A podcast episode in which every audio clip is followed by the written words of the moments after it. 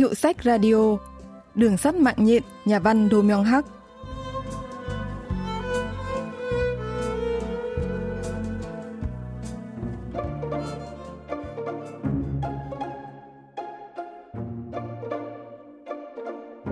Hừ, giá của hộp gương ba mặt này ở tỉnh Bắc Pyongan đã gấp 6-7 lần ở đây đấy.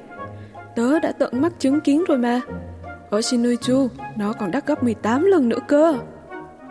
Nhưng từ trước đến nay, cậu buôn bán có cái gì ra hồn đâu. Phải có gì cho tớ tin chứ.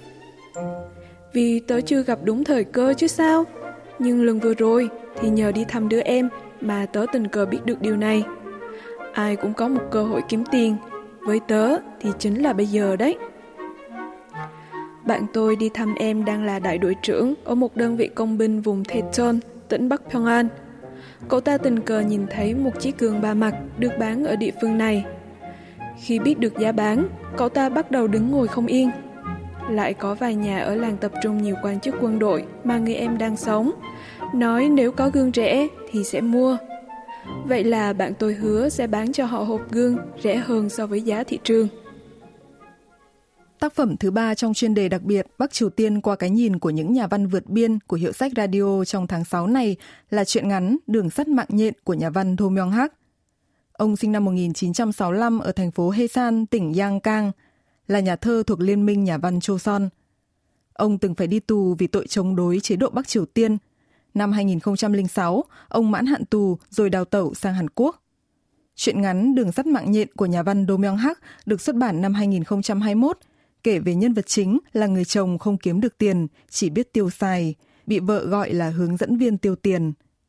Chuyện bắt đầu bằng cảnh người bạn đang rủ dê anh chồng mua hộp gương ba mặt ở Hesan rồi đem về bán ở Bắc Pyongan. Lời vậy thì cậu làm một mình đi, sao còn rủ tớ làm gì? Thì... Đó là vì tiền. Mua vài cái gương ba mặt nhưng còn kinh phí đi lại. Nếu trừ các khoản đi thì dù bán lời lắm cũng chẳng còn được bao nhiêu đồng lãi.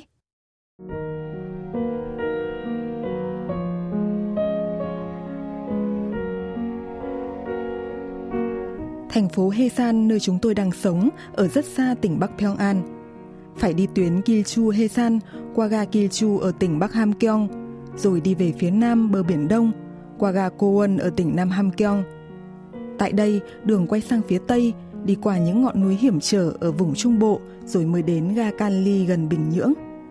Tiếp đến, ở ga này lại phải đổi tàu chuyến Shinichu đến Bắc Pyongan. Đó là chưa kể, tàu có thể sẽ dừng liên tục vì không biết sẽ mất điện lúc nào.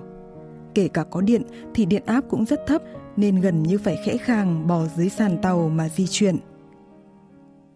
Đường từ Hesan đến Thechon, Bắc Pyongan thật không hề dễ dàng. Giáo sư Bang Minho, khoa ngữ văn trường Đại học Seoul phân tích về hành trình này. 양강도 도청 소재지인 해산에서 삼면경이라는 Hesan thuộc tỉnh Yangon, nơi dễ dàng nhập khẩu hộp gương ba mặt từ Trung Quốc. Còn vùng Thechon thuộc tỉnh Pyongan thì không nhập trực tiếp được từ Trung Quốc. Người bạn của nhân vật chính định buôn chiếc gương này để kiếm lời từ trên lệch giá thị trường giữa các vùng. Nếu tính đường thẳng thì không xa, nhưng vì có núi chặn nên tàu phải xuống tới dưới tận vùng Kyechu rồi lại vòng lên ga Kaili phía trên Bình Nhưỡng, xong mới di chuyển về phía tỉnh Bắc Pyongan. Đây quả là một hành trình đầy sóng gió và chắc chở. 정말로 천신만고의 어, 길을 가게 되는데 Nhân vật chính thuyết phục mãi mới được vợ cho một số vốn để kinh doanh. Cứ thử lỗ xem, tôi không để yên cho đâu. Lần này thì cứ liệu đấy. Anh và bạn mua kính trơn và định sẽ đóng hộp khi đến nơi. Bởi mang cả hộp kính thì rất cồng cành, cước phí cũng đắt, tiền đút lót cho những người khuân hành lý cũng nhiều hơn.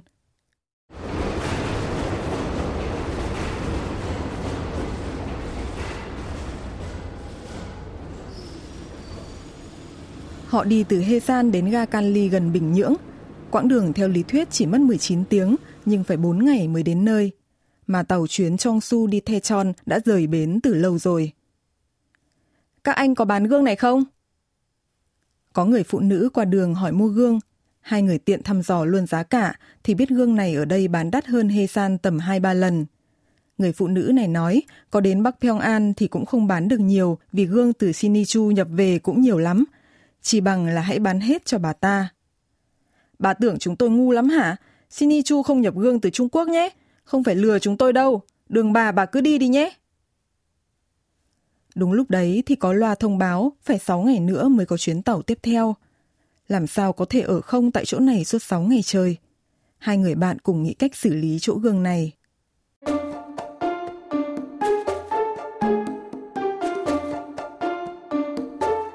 Tôi thì nghĩ hợp lý nhất là nên bán hết gương rồi về, nhưng bạn tôi thì nói, bán ở đây phải để cho họ giá xỉ, trừ đi chi phí cầu đường, phí đút lót thì chẳng còn được bao nhiêu. Hắn còn nổi nóng, mắng tôi không có con mắt kinh doanh. Thế là chúng tôi quyết định đến Trong Chu, rồi từ đó đi tàu hỏa hoặc ô tô đến Trong Su. Giấy phép du lịch đâu có ghi điểm đến là thành phố Trong Chu. Mà các anh có biết đồ Trung Quốc thuộc danh mục hàng bị thu hồi không? Thôi thôi, giờ tôi phải đi có việc khác. Các anh cứ ra ngoài uống một ly, hội ý kỹ với nhau, xong rồi đầu giờ chiều quay lại đây nhé. Hai người bị nhân viên an ninh ở nhà ga vặn vẹo về điểm đến trong giấy phép thông hành. Đầu giờ chiều, chúng tôi đến trạm an ninh nhà ga, thì họ lại bảo sáng mai đến. Tôi bảo các anh suy nghĩ kỹ, mà không thấy có gì thay đổi nhờ. Thấy vô lý quá, tôi chẳng thể nói nên lời. Bọn chó ấy muốn số gương kia chứ sao? Xét thấy đằng nào cũng phải mất tiền, nên chúng tôi quay lại trạm an ninh, bỏ ra vài tấm gương, rồi cúi đầu xin xỏ đám nhân viên an ninh. Đấy, tôi lại mềm lòng rồi đây này.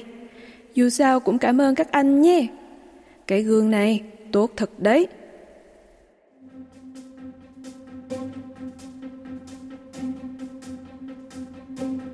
Sau khi lấy đồ, chúng tôi tìm xe ô tô đi Teton, nhưng chẳng bắt được xe nào thì trời đã tối.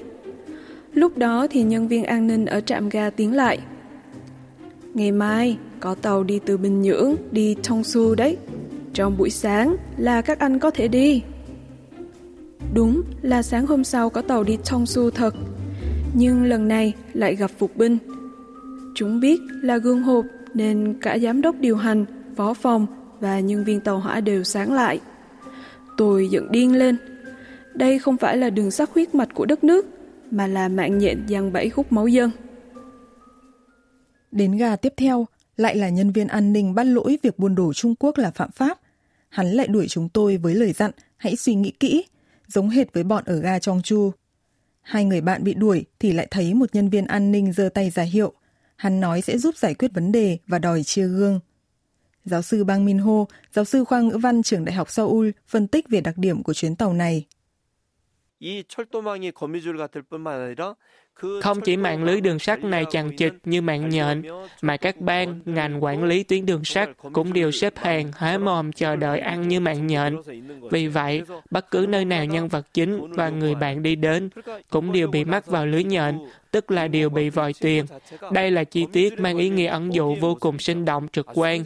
Tuyến đường sắt không chỉ được thiết kế rối rắm, phức tạp như mạng nhện, mà bản thân nó cũng được giăng đầy bẫy, cũng mai phục đầy những kẻ săn mồi đang chờ con mồi đến để sâu xé. 뭐 사냥용 망 같은 그런 모습을 취하고 있다는 점에서 그런 형국이라고 할 수가 있는 것이죠. Sau khi đút lót nhân viên an ninh và nhờ hắn giải quyết, hai người mới có thể lên xe buýt. Gần tới nơi thì lại gặp trạm kiểm soát. Lần này phải nhờ em trai của người bạn đến, lại hối lộ tiền thì mới được đem gương đi.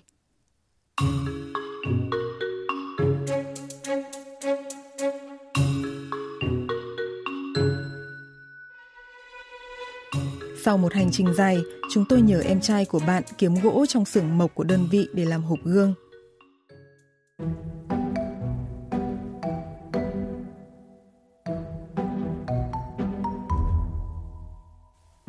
Sản phẩm đầu tiên, chúng tôi tặng cho nhà người em trai. Cái tiếp theo, đem bán cho gia đình người quân nhân ở địa phương. Mấy ngày sau đó, không thấy ai trong vùng hỏi mua gương nữa. Tôi và bạn, mỗi người vác một cái gương trên lưng, đi lòng vòng ở những ngôi làng xung quanh. Vấn đề là ai cũng muốn mua, nhưng người nông dân không có tiền. Có nhà còn đề nghị đổi gương bằng đậu, bằng ngô. Em trai của bạn tôi khuyên nên đến khu vực có học viện quân sự và khu trường bay thì mới bán gương lấy tiền mặt được. Nghe lời, chúng tôi đến đó, nhưng chỉ bán được một ít. Nhiều nhà ở đó cũng lại đề nghị trả bằng đậu và ngô. Khi đến làng ký túc thuộc khu vực trường bay của lực lượng phòng không, những nhà ở đó không đề nghị trả bằng đậu bằng ngô, mà là bằng xăng dầu hàng không. Thật là, tại sao lại rút cả xăng dầu của máy bay chiến đấu ra bán bao giờ?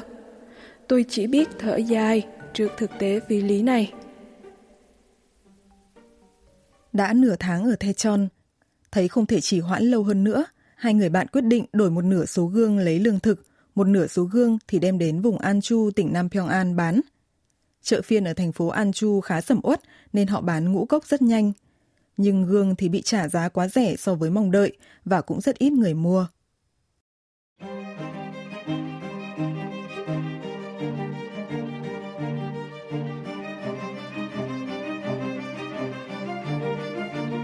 Giá gương ở chợ An Chu mới chỉ rẻ đi được vài ngày.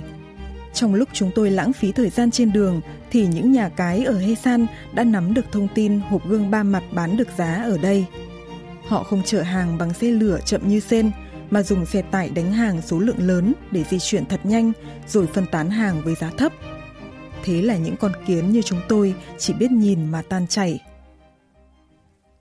Cuối cùng, hai người bạn đành phải bán lại số gương còn lại với giá xỉ.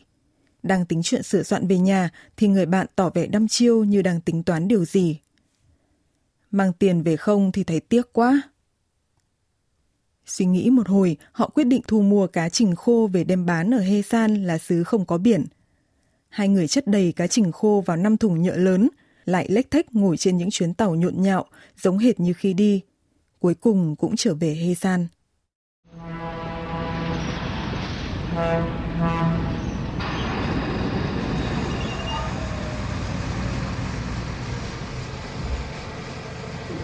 Tôi mệt đến mức tưởng sắp liệm đến nơi.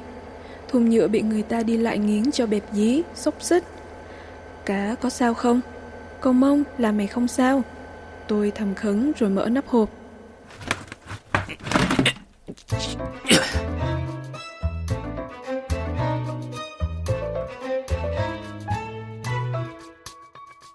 Cái gì thế này? Hộp đựng cá toàn chứa bột thôi. Bột? Là sao? Rõ ràng là cái bột gì đó, chỉ còn phần xương đầu, phần thân mềm thì như đã được nghiền nát qua một chiếc máy xay. Tại sao cuộc đời lại nỡ tước mất chỗ báu phiếu cuối cùng của chúng tôi thế này?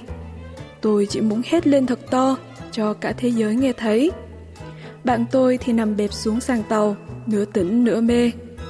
Cậu ta cứ trân trân nhìn lên trời, rồi bắt đầu cười ha hả như kẻ điên. Ha ha ha ha ha. Chết tiệt, muốn ra sao thì ra. Tôi cũng chẳng biết làm gì nữa, đành kệ đời. Tôi cũng nằm sõng xoài bên cạnh bạn. Giáo sư Bang Min Ho phân tích về thông điệp của tác phẩm. 삼면경을 가지고 가서 천신만고 끝에 sau bao nhiêu biến cố thăng trầm, hai người bạn cũng bán được hết số gương. Họ lại mua sản vật với giá rẻ ở địa phương đó, định đem về Hesan bán kiếm lời. Cá biển phải tanh thế nào, nhưng cả hai phẳng cắn răng mang vác lên tàu, để rồi nó trở thành một đống bột không thể nhận ra hình hài ban đầu.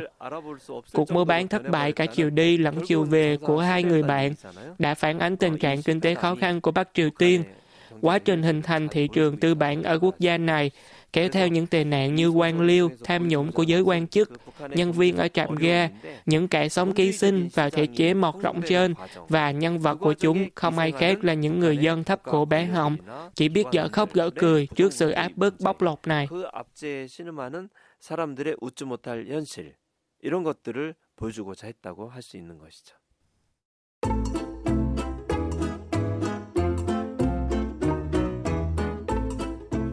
Ngày hôm sau, có một người phụ nữ mang đến chợ Hesan một sản phẩm mới có 102. Chị ta ghi trên giấy, bán bột cá trình khô 5.000 won 1 kg và rau. Bột cá trình khô cho vào nấu cháo bí đỏ cũng ngon, làm gia vị khi nấu khoai tây cũng ngon lắm mà. Vợ tôi đem số bột cá trình ra chợ bán để mong vớt phát số tiền tôi làm thâm hụt.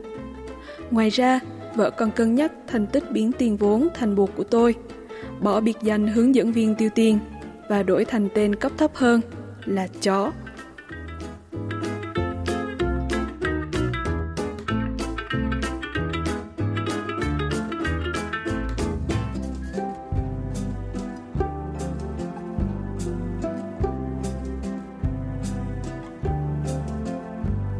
Các bạn vừa tìm hiểu chuyện ngắn Đường sắt mạng nhện của nhà văn Do Myung Hak trong chuyên đề đặc biệt của tháng 6 mang tên Bắc Triều Tiên qua cái nhìn của những nhà văn vượt biên.